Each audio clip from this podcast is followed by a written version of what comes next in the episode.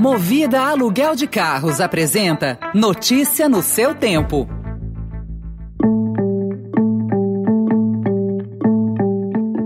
Oi, bem-vindo, bem-vinda.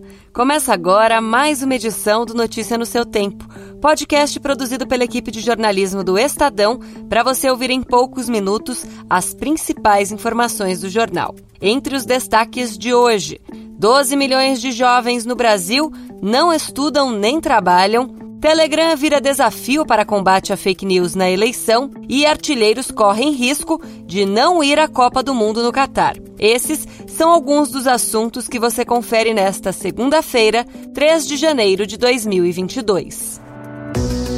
Estadão apresenta Notícia no seu tempo.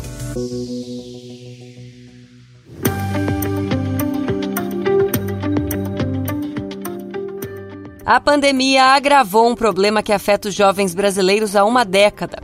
O contingente de pessoas de até 29 anos que não estudam nem trabalham, os chamados neném, disparou. No segundo semestre de 2021, essa população representava 30% dos jovens, ou 12,3 milhões de pessoas, número que supera a população da Bélgica. As consequências são de longo prazo, diz Ana Tereza Pires, da consultoria IDADOS, responsável pelo levantamento.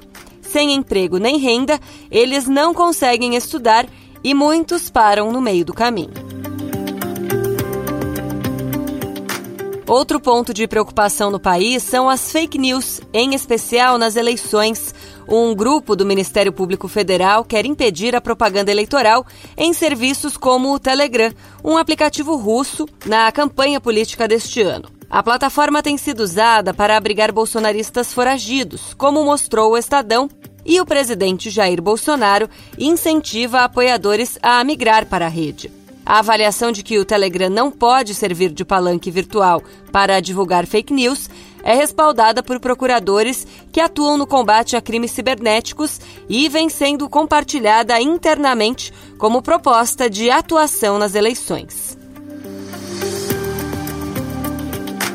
O governo federal deu prazo de 90 dias para que os ministérios de Minas e Energia e da Economia, em conjunto com a Agência Nacional do Petróleo, Gás Natural e Biocombustíveis e a Empresa de Pesquisa Energética, publiquem o edital para a qualificação de projetos para a execução do programa Poço Transparente, que deverá ser submetido à consulta pública. O programa autoriza a aplicação da técnica de faturamento hidráulico no país para a produção de petróleo e gás natural em terra. O processo reduziu drasticamente o preço do gás nos Estados Unidos, mas é condenado por ambientalistas, pois tem como principais impactos ambientais a contaminação da água e do solo, riscos de explosão com a liberação de gás metano, consumo excessivo de água, além do uso de substâncias químicas.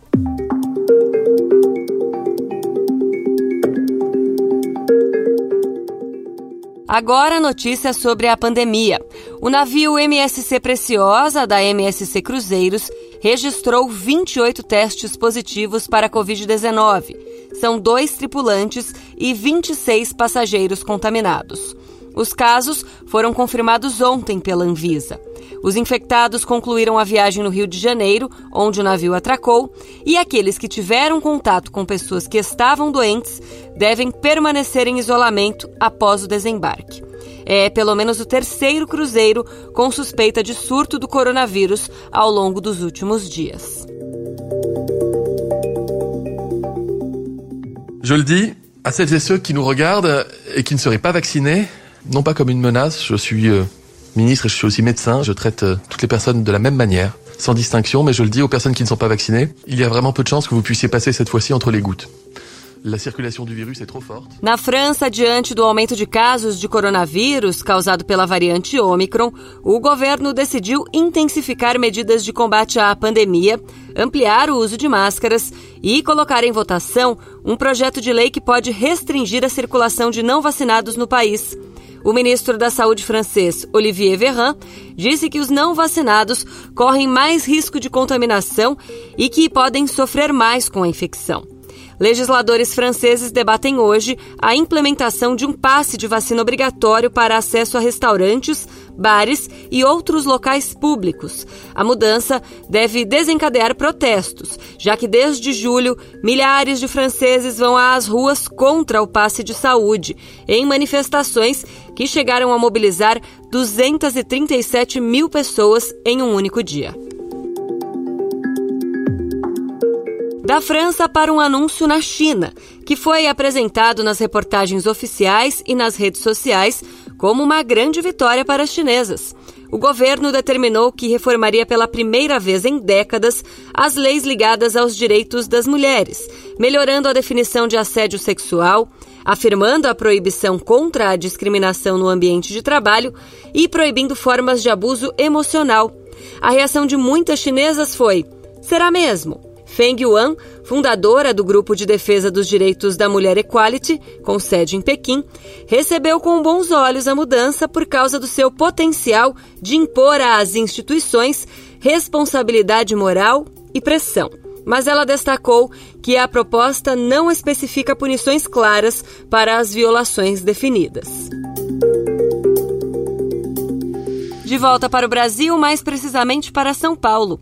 O consórcio Reserva Paulista assumiu no início de dezembro a concessão de 3 espaços que integram o Parque Estadual Fontes do Ipiranga, o Zoológico de São Paulo, o Jardim Botânico e o Zoo Safari, e começou a realizar algumas melhorias nas atrações. O zoológico agora tem venda de ingressos online, bebedouros e bancos novos. Além de modernização na infraestrutura, a ideia é tornar os locais mais sustentáveis. Notícia no seu tempo. As principais notícias do dia no jornal O Estado de São Paulo. A contagem regressiva já começou. Falta menos de um ano para a Copa do Mundo do Catar. A principal competição entre seleções começará em novembro e o amante do futebol arte torce os dedos para que os campos do país árabe não percam mais estrelas ofensivas. Alguns dos principais artilheiros do planeta já sabem que não irão ao Mundial e vários outros correm risco. Atletas do quilate de Cristiano Ronaldo, Lewandowski, Ibrahimovic, Immobile, Luis Suárez, Mohamed Salah e Sadio Mané estão ameaçados de não ir ao Catar. Na Europa, a repescagem será disputada nos dias 24 e 29 de março e já é sabido que a tetracampeã mundial Itália ou Portugal ficará pelo caminho. Essa foi a primeira edição do Notícia do Seu Tempo de 2022. A apresentação e o roteiro são meus, Adriana Cimino, a produção e a finalização do Felipe Caldo. O editor de núcleo de áudio é Emanuel Bonfim. Muito obrigada pela sua companhia, um feliz ano novo e até amanhã. Você ouviu Notícia no Seu Tempo. Notícia no seu tempo. Oferecimento Movida Aluguel de Carros. A vida é para ser movida. Saiba mais em www.movida.com.br.